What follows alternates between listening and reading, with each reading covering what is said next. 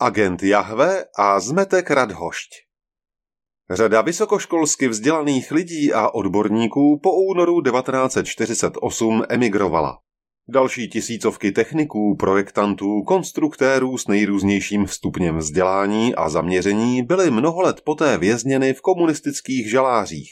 Většina z nich za takzvanou protistátní činnost. Šlo o odborníky velmi dobrých kvalit, kteří měli za sebou mnoho let praxe – tuto levnou kapacitu využilo politbero ústředního výboru KSČ a v roce 1957 zřídilo pod ministerstvem vnitra pět technických ústavů, které zevnitř vězeňského systému sloužily jako subdodavatelé státních projektových ústavů, národních podniků nebo vědecko-výzkumných institucí. Řada rezortů pak využila k plnění úkolů i práci těchto vězňů. Ti se jen v roce 1958 podíleli na 13 z těch 23 specifických odborných a výzkumných úkolech či dokonce patentech. V říjnu 1958 byl v rámci druhé pětiletky zákonem přijat ambiciózní plán, který předpokládal enormní nárůst ve všech parametrech průmyslové výroby. Objem výroby elektroprůmyslu narostl v porovnání s první pětiletkou o více než 300% a například v segmentu televizních přijímačů se počítalo s výrobou 235 tisíc kusů. Zahájením televizního vysílání získala komunistická propaganda další orvelovský nástroj k ovládání mysli svých podaných. S tichým souhlasem politbera probíhal až do konce režimu životně důležitý obchod s nepřítelem a jeho technologiemi. Obcházení sankcí a masivní průmyslová špionáž východu neměla ve světě konkurenci. Z těchto akvizic profitoval socialistický elektroprůmysl, včetně Tesly Rožnov. Tento podnik z národněného průmyslu byl založen dne 26. července 1949 ministerstvem průmyslu. Specializoval se na součástkovou základnu, to jest diody, polovodiče, televizní komponenty a tak podobně. Kromě vlastního vývoje využíval i odborné výstupy politických vězňů z technických ústavů ministerstva vnitra, avšak tempo inovací udával většinou svobodný svět. Potřebu vyspělých technologií a jejich následnou legalizaci umožňovala úzká spolupráce s vědecko-technickou rozvědkou první zprávy ministerstva vnitra.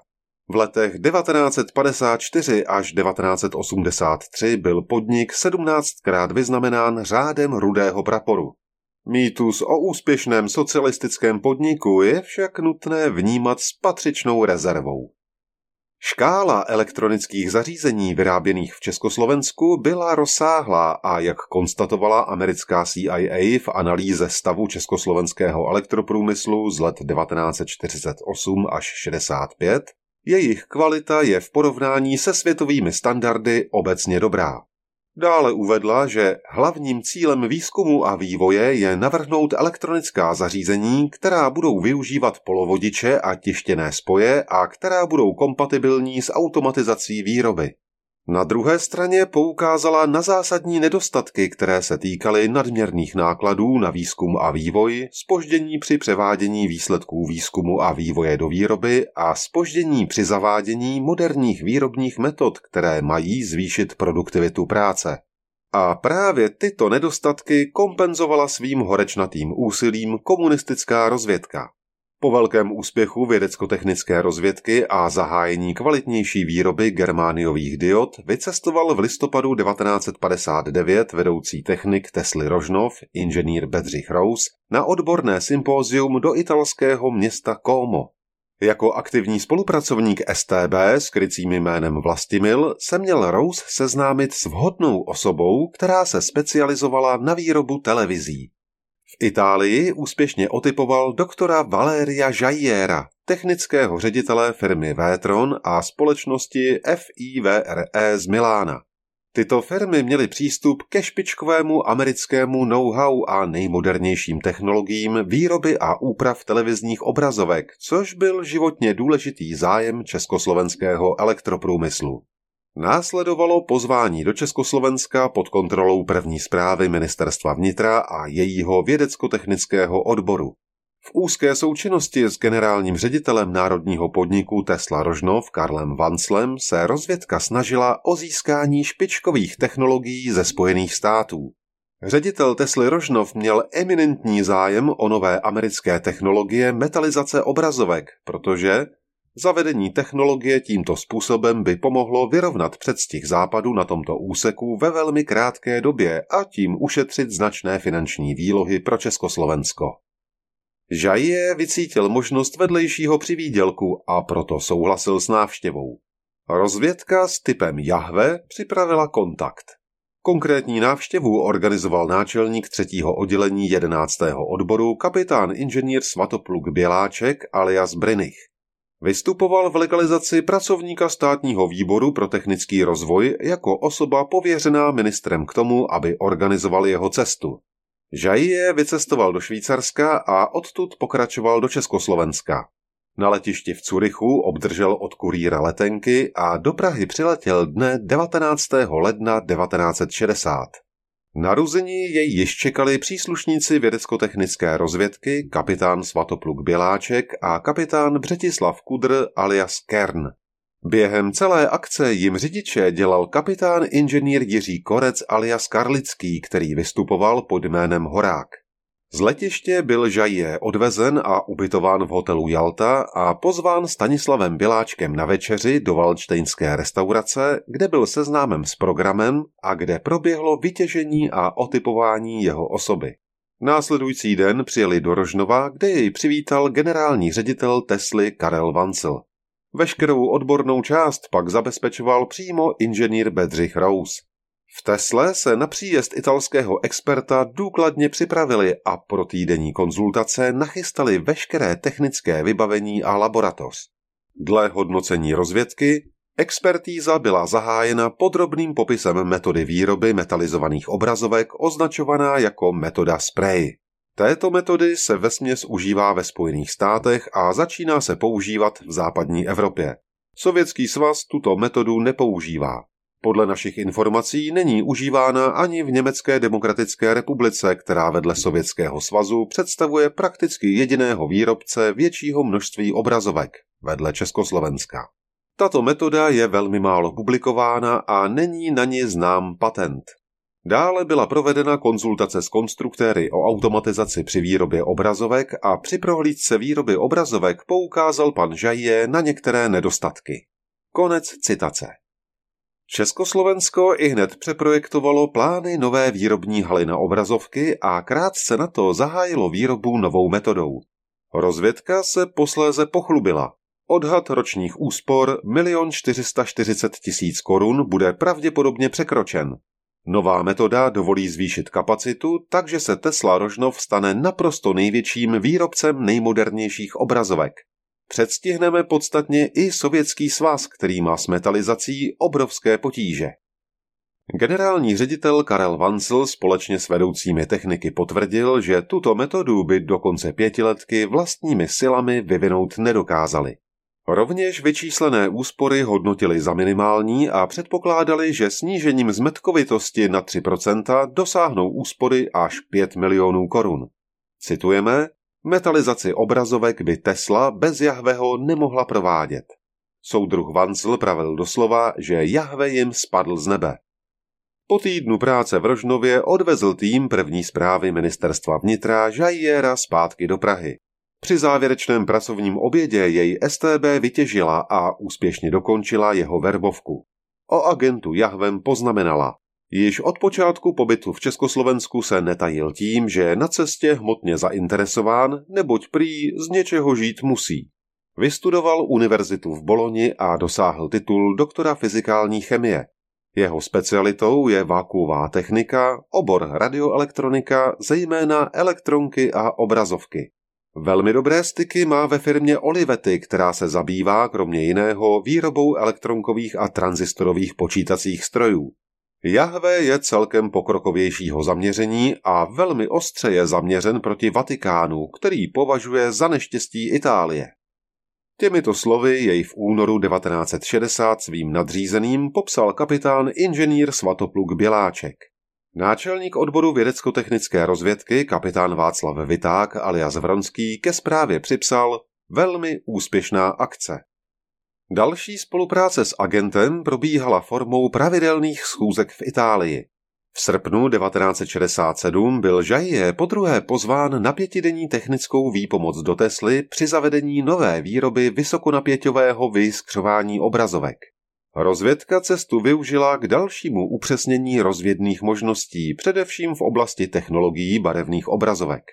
V Tesle si druhou návštěvu velice cenili. Za několik let však rozvědka vyčerpala možnosti Žajiera u černobílých televizí a technologii barevných obrazovek od něj nezískala. K přerušení spolupráce s agentem došlo v roce 1969 a rozvědka svazek agenta v roce 1971 administrativně ukončila. Příčinou byly vnitropolitické problémy a proval akce. Mnoho příslušníků vědecko-technické rozvědky bylo vyhozeno, mimo jiné i bývalý šéf odboru vědecko-technické rozvědky kapitán Václav Viták alias Vronský. Defektor major Antonín Nenko alias Nedvěd znal jeho informační výstupy, krycí jméno i zemi působení. Akce byla provalena i uvnitř Tesly, když v letech 1968 až 69 emigrovalo z podniku 11 vývojových pracovníků a techniků, z nichž alespoň někteří Jahveho určitě znali. Rozvědka vyhodnotila spolupráci jako poměrně plodnou. Žajie se s příslušníky rozvědky setkal na území Itálie celkem 129krát a dvakrát konspirativně navštívil Československo. Celkem předal 33 materiálů a na odměnách obdržel 6 milionů 10 tisíc italských lir. V dlouhodobé perspektivě nedokázala vědecko-technická rozvědka čelit chronickým nemocem direktivně řízené ekonomiky. Zprávy STB detailně informují o problémech uvnitř podniků. Tesla Rožnov byla dodavatelem diod, elektronek, polovodičů a dalších elektrosoučástek do zemí východního bloku. Americká CIA konstatovala, že mnoho typů moderních elektronek vyráběných v Československu vychází z typů elektronek původně vyvinutých a vyráběných na západě. Kompetence ve výrobě elektronek se navíc odráží ve výběru Československá radou vzájemné hospodářské pomoci pro přípravu seznamů preferovaných elektronek za účelem jejich standardizace a specializace jejich výroby ve východním bloku.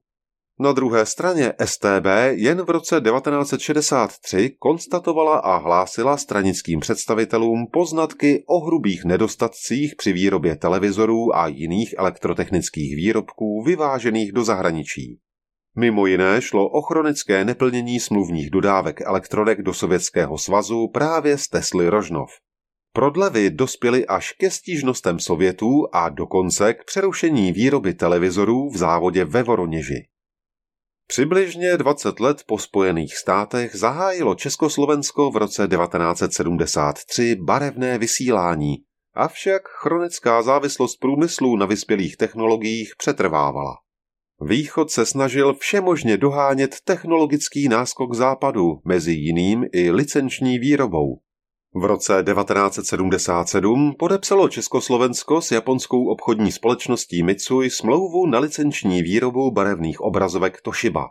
Do té doby byly barevné televize, které podniky Tesla dodávaly na trh, sestaveny ze součástek dovezených ze zahraničí. Ani tři roky po podpisu smlouvy však nezahájila japonská linka masovou produkci, protože plánovaný závod ve Valašském meziříčí nebyl dokončen a rovněž československý sklářský průmysl nedokázal vyrobit skla na barevné obrazovky potřebné kvality. Světový technologický vývoj šel mílovými kroky kupředu a socialistický průmysl, řízený neflexibilním stranickým aparátem, nedokázal dostatečně rychle reagovat. V roce 1980 informoval Jan Košťál, ředitel obchodní skupiny podniku zahraničního obchodu Politechna a důvěrník STB s krycím jménem Lord, že situace a stav koupených licencí z kapitalistických států pro výrobu barevných televizorů v Československu je značně zkomplikován Japonský partner sdělil, že mezi tím vyvinul novější, modernější elektronické části barevné televize, za kterou požaduje částku 7 milionů 300 tisíc dolarů. Celou situaci nakonec musela řešit i vláda. Teprve v roce 1981 podniky Tesla zahájily výrobu.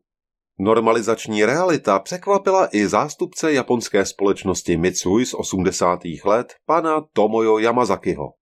Japonská strana vždy přesně dodržuje dohodnuté smlouvy, například v otázce výroby barevných obrazovek.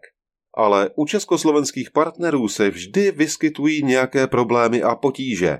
Jednání s československými partnery je zdlouhavé, nikdo o ničem nemůže rozhodnout, musí se dotazovat svých nadřízených a ti opět svých nadřízených.